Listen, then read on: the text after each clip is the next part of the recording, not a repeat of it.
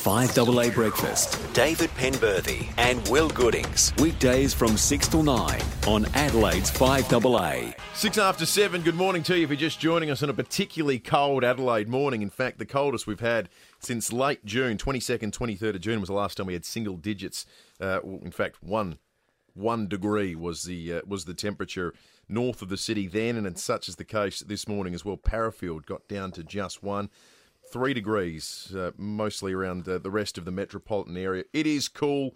So, uh, as we do on these mornings, all points Bulletin, stay in bed for as long as you possibly can. The Premier has no such luxury, despite joking about it earlier, and he's with us in the studio now. Premier, good morning to you. Good morning, Will. Good morning, David.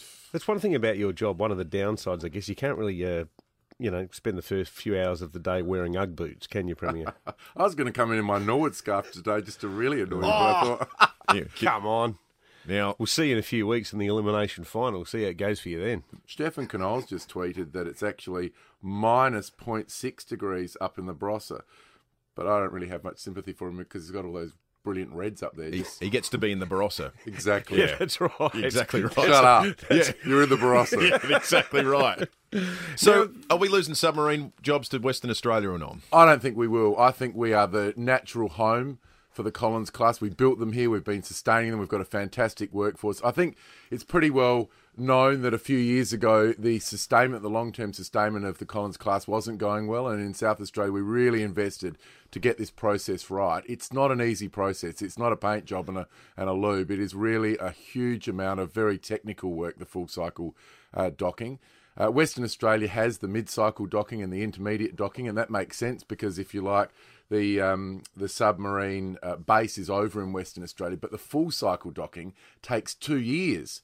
The sub is taken out of the water for two years. We've got incredible expertise uh, in this area, and I think this is the logical place for it to remain. They say we don't have the space, given the, the attack class submarines, given the future frigates, and all the projects going on at Techport. Rubbish. I mean, the reality is uh, we sold Techport to the federal government, true, but we own most of the land around that.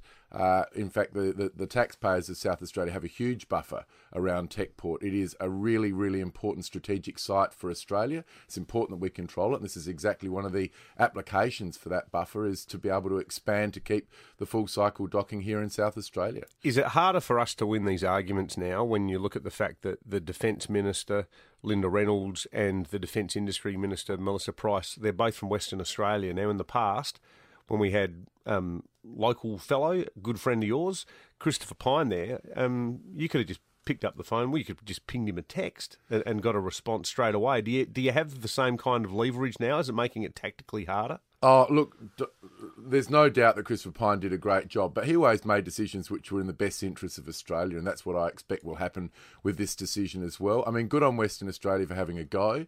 There's no doubt about it. They would like to see uh, more defence work over there, but this is the natural home of the submarine, and the full cycle docking needs to remain in South Australia. We've got a very skilled workforce, and the concept that you can essentially just pick that up and move it a couple of thousand kilometres away is just ridiculous. So we'll be certainly in there fighting extraordinarily hard to keep this work in South Australia, notwithstanding the fact that there are thousands and thousands and thousands of new jobs coming our way with the OPVs which are under construction at the moment, the future frigates, and of course the future submarines themselves. 12 submarines to be built here in South Australia. And that's why I was down yesterday talking to young school students at the Lefevre High School, my dad's old high school, fantastic uh, school down there, and a really, really good program.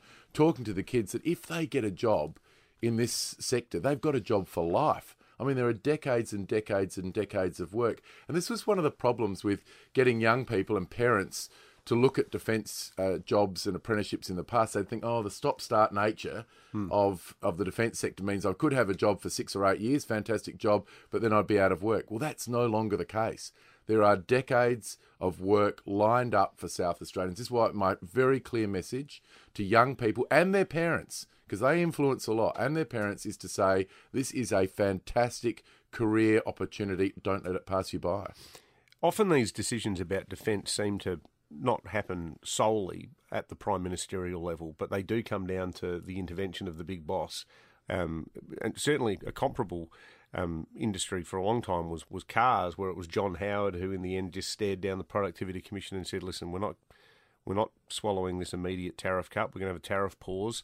Um, in the past, um, Tony Abbott got heavily involved in the discussion around submarines. Is it something that you have raised with, with Scott Morrison on behalf of South Australia, Premier? Absolutely, many times. And let me just say, Scott Morrison is a massive fan of South Australia. He sees that we have a great ambition with the new government to get this state moving in the right direction, and defence and space and cyber are real areas of focus on top of our traditional sectors of agriculture and mining and construction and tourism and international students. So we, we've really got some really nice new sectors to be looking at, and defence, space, and cyber are massive for our future. Scott Morrison knows that. He knows how passionate uh, we are about delivering on the expanded workforce in South Australia. Not that politics comes into this at all, but he's more likely to stick by a good SA Liberal Premier than do a massive favour for a WA Labor Premier, you reckon? Look, I'll just say this Scott Morrison is a Prime Minister who will make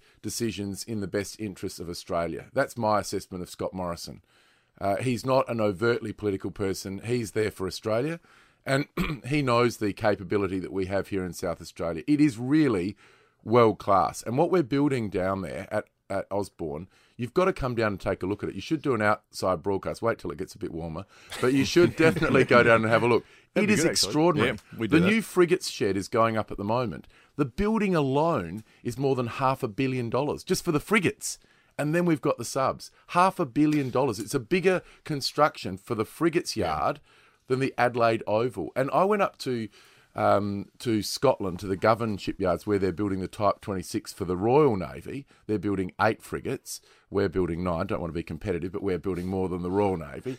Um, they're building in a Victorian shipyard where the forward deck is actually sticking out into the snow while they're constructing it. This will be the most advanced shipyard in the world. We are the natural home, the natural home of shipbuilding and submarine building and submarine maintenance. So when do we find out?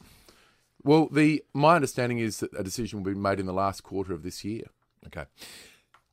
Last time you were in the studio with us, we were talking about land tax, and you scoffed at suggestions from the Property Council that there'd been no consultation because you said this whole period is 12 months worth of consultation. Have you heard any argument so compelling that you would change any element of the policy at this point? Well, the Treasurer is extraordinarily busy, as am I and other members of the team, listening to what people have got to say. And there are lots of useful suggestions coming in.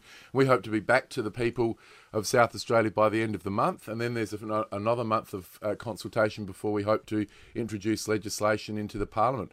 We want to get this into the Parliament because on the 1st of July next year, we want to bring land tax in South Australia down. That's our ambition to bring land tax down, to take that handbrake off the South Australian economy, to grow it so that we can grow jobs. We're moving in the right direction in South Australia, and lower taxes is a big part of it. So will it look substantially different to the to the, the announcement of the budget? Well, I don't want to preempt that because I think you know to be respectful to everybody, let's wait to see uh, you know everything comes in, and the as I said, the Treasurer is working very hard at the moment and uh, we'll have something very soon. How much heat are you copping from traditional cashed up Liberal Party backers? This would be the number one dinner party discussion in the leafier parts of town at the moment. Sure. I mean, all reform is extraordinarily difficult. Let's be clear all reform is difficult. But I make this point that our modelling, with the increase in the threshold, the reduction in the top uh, rate, uh, and the aggregation issue all coming together is a net reduction in our take $9.7 million in the first year, and it increases every year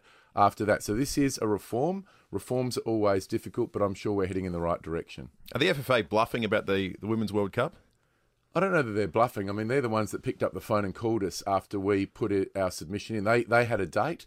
We didn't have our infrastructure review uh, done by then. We made it very uh, clear that it was extraordinarily difficult for us to do anything at Adelaide Oval. You just can't take Adelaide Oval offline for six weeks.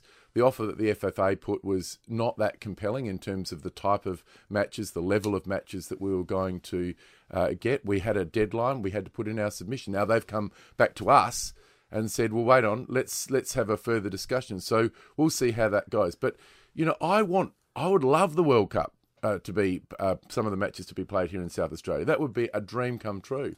But we've got to act in the best interests of the overall state. And if that means holding out for a better deal, well, that's exactly what, what I'll do. Premier Stephen Marshall, thanks very much for joining us in the studio this morning. Thanks, guys.